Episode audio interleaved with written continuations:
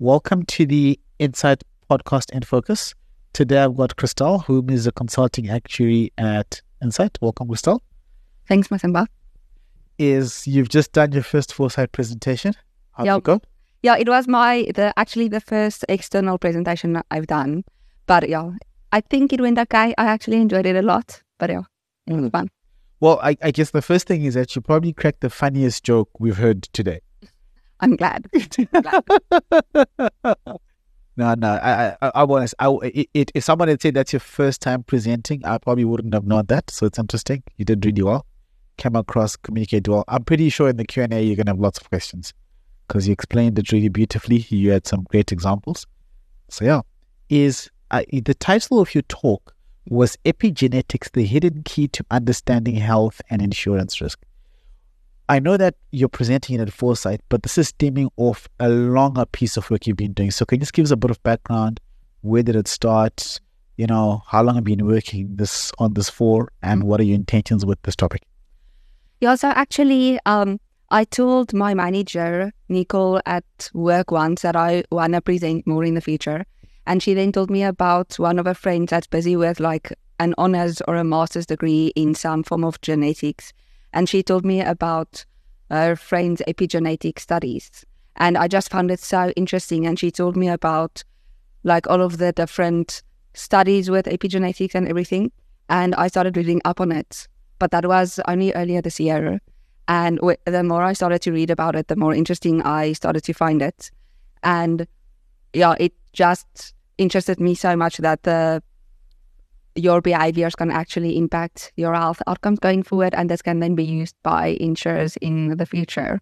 So I don't necessarily have a lot of you know work experience in it, but hopefully I can research it more and actually move in that direction to actually work in it going forward. Okay, okay, interesting. And I and I guess maybe for I guess not everyone to be familiar with, but what are epigenetics? So epigenetics can sort of be seen as anything that's on top of your genetics. So and it can be changed by your behavior. So you know what you eat and what you know how often you exercise and whether you stress or not. All of these things can be taken into account in your epigenetics. And the healthier you live, the bigger the impact on your epigenetics will be in the future and the healthier your epigenetics will become and this can then be used by insurers in the future in the underwriting and pricing.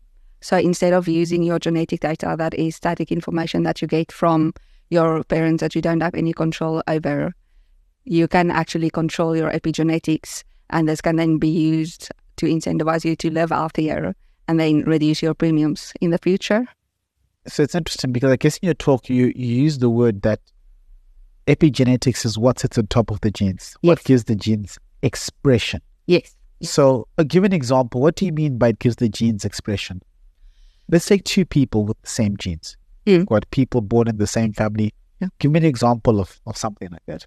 Yeah, so they actually do a lot of studies on identical twins, especially because they have exactly the same genetic information. So, what they found, for example, is your IQ, for example, is very heritable. So, for identical twins, they would have the same IQ between them.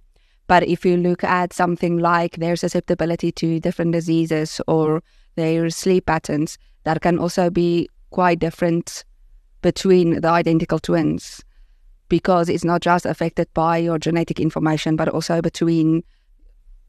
So it's also affected by your environment. So if they split identical twins up that grew up in different households, for example, this will also affect your sleeping pattern, for example. Okay. Okay. Interesting. And, and I guess if we talk about an application of epigenetics, Mm. is for the insurance industry, I guess, in South Africa and I guess most of the world, life insurance allows you to apply underwriting and risk rating. Obviously, in South African private health healthcare medical schemes, Mm. uh, you aren't allowed to risk rate. Mm. But I guess in a broader, we talk in a broader insurance sense, Mm. What opportunities and risks does epigenetics provide? So there is a lot of um so I know in the UK for example, or I think there the health insurance industry is allowed to actually use more rating factors. So I think it's mostly in South Africa where there are a lot of constraints in terms of the healthcare industry of what the users are. But so I think in South Africa, it definitely has a lot more opportunities or benefits in the life insurance industry where we can actually underwrite and price more accurately based on epigenetic data and also manage the policy a lot. But there are also some risks in terms of using epigenetic data. So I think the two major risks is probably the that policyholders will see it as unfair discrimination when you use epigenetic information against them. So, um, where they don't necessarily understand what their epigenetic data is and how this can actually be used. And the other one is that it violates their or might violate their privacy, or they might think that it might violate their privacy. So I think there's probably more reputational risk attached to using epigenetic data where policyholders don't necessarily understand what it is used for. Okay. So, so, so if we think about it from, I guess we're talking about it from the insurer's perspective, but what about information asymmetry, where the policyholder mm. has more information than the insurer? So in a scenario where the insurer isn't using it to underwrite, but that information is publicly available, is that a risk for insurers? it it can probably yeah. So at the moment, actually, it is a risk for insurers. So that can actually help insurers to reduce some of the information asymmetry, and yeah, also address some of the anti-selection where individuals then you know intentionally withhold information during the underwriting process, so that they can then pay lower premiums in the future.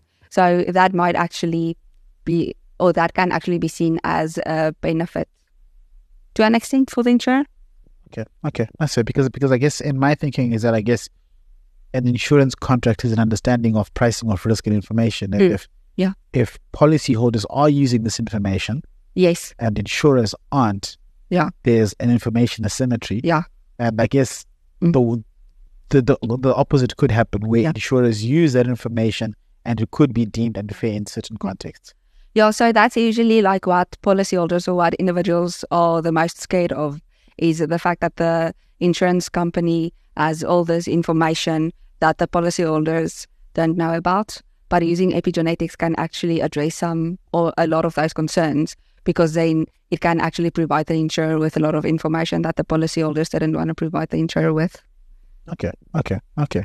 And, and globally, has anyone adopted this use? So there are especially in the US and the UK, there are a lot of life insurance companies that have started to make use of epigenetics in their pricing and underwriting. But there's also a lot, lot of life insurance companies, especially in the US, that explicitly say that they use epigenetics in insurance, but they use it just to provide the individuals or the policyholders with information that they can use to live a healthier or a longer life. So they mentioned that they don't actually use it in their underwriting or pricing, but just to provide the individuals with reports on what exercises they can do or how they can actually eat healthier, for example, to live longer. Okay, interesting. Interesting. I wonder in those contexts whether the insurer provides an incentive for adopting a healthier lifestyle. Mm. Because if they do, then they're probably using it. Yeah, I think it's relatively similar to what Vitality is doing in South Africa. So it's just a more scientific way of doing it instead of just basing it on information again that the individual provides the insurer with. Okay, okay, okay. I mean, it's an interesting topic. Uh, I know this is your this is your first presentation. When else are you presenting this? So I'm also presenting it at um, the ASA convention later this year. Okay, I'm excited about that. Very yes. I'm just yeah stressed because that's basically 45 minutes. So that's a bit longer than this presentation. But yeah, I'm really looking forward to doing more research about this. Okay, okay. No, I look forward to it. I'll definitely be at the ASA convention. Congrats, really good presentation. Really interesting. Thank you.